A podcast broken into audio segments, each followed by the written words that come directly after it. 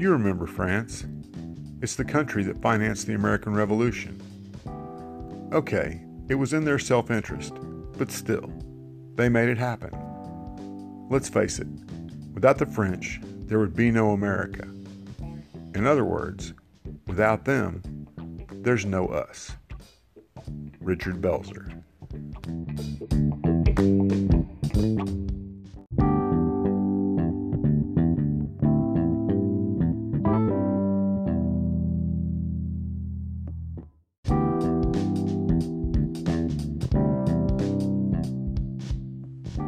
Welcome to the Revisionist History Podcast, where we set the historical record straight, no matter who it might offend. I'm Paul, and today we'll be exploding some myths and correcting some misconceptions about the one war we all seem to like here in the United States the American Revolution. Given that the American Revolution is basically the story of our beginning as a nation, it's not surprising that myths and misconceptions have grown up over the centuries. We've had a fair share of screw ups along with our successes, but the revolution was awesome and American and all that other jingoistic stuff we love to print on t shirts for our 4th of July barbecues. Or was it?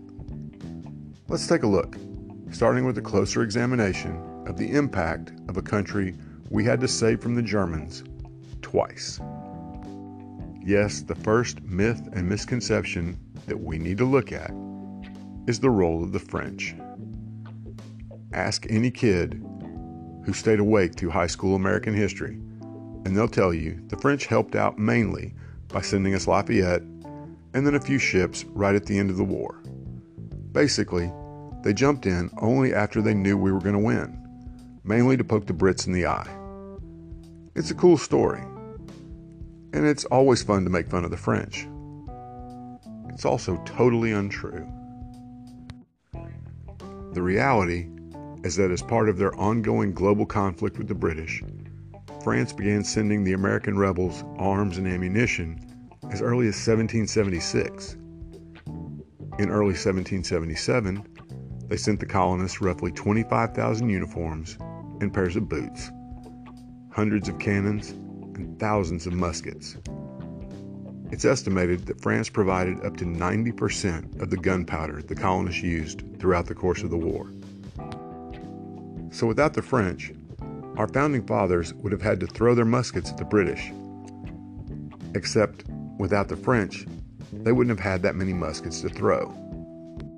And don't forget that the British ships carrying those redcoats across the Atlantic had to fight the French Navy just to get to America. So, to quote Jack Nicholson in A Few Good Men, when it comes to the role the French played in our independence, rather than downplaying it, we should simply say thank you and be on our way. Myth number two is one I need to tread very lightly around because it is the sacredest of sacred cows in the United States. I'm talking about George Washington military genius. We all love George Washington. He's the father of the nation, our greatest president, and a military genius. Actually, maybe not so much that last part. There is, quite simply, a vast difference between being a great leader and a great strategist. Washington was an outstanding leader, there's no question. He basically held a poorly trained and poorly equipped, in spite of France's efforts, ragtag army together through the worst times early in the war and kept most of them from deserting through sheer force of will and personal magnetism. But when it came to strategy, even he knew he was not the equal of either many of his opponents or even some of his own subordinates.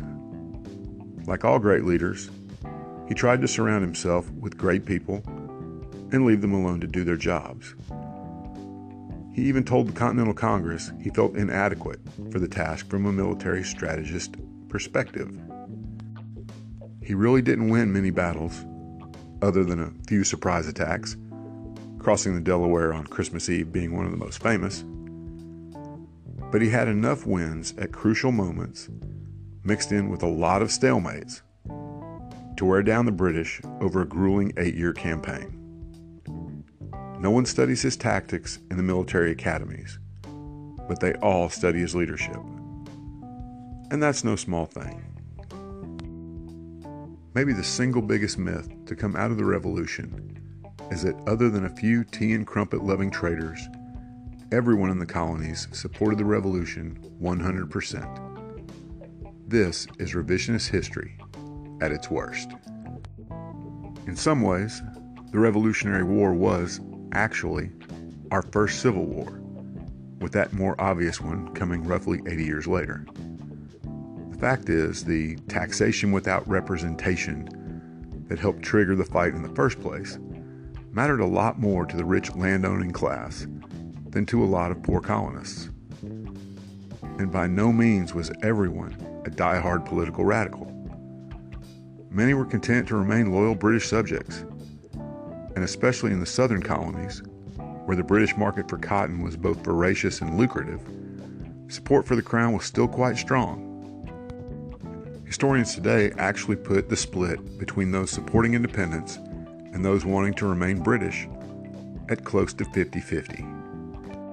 Sadly, once the war ended, an estimated 60,000 loyalists, men, women, and children, fled the new nation as refugees. Not the sort of thing you talk about before the big fireworks show after the patriotic picnic.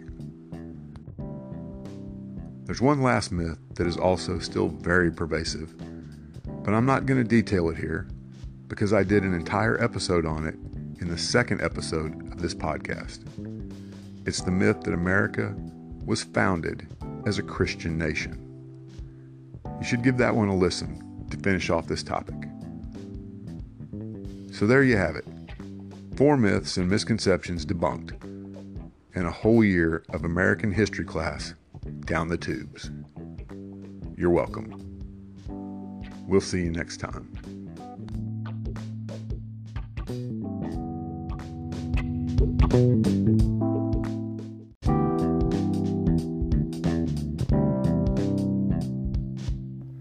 Thanks for listening to today's episode. I hope you're finding this podcast both informative and entertaining. If you'd like to help us keep episodes like this coming, please consider clicking on the Support This Podcast link in the show notes. It'll help us create more content and go a long way toward making this podcast completely ad free. Thanks again.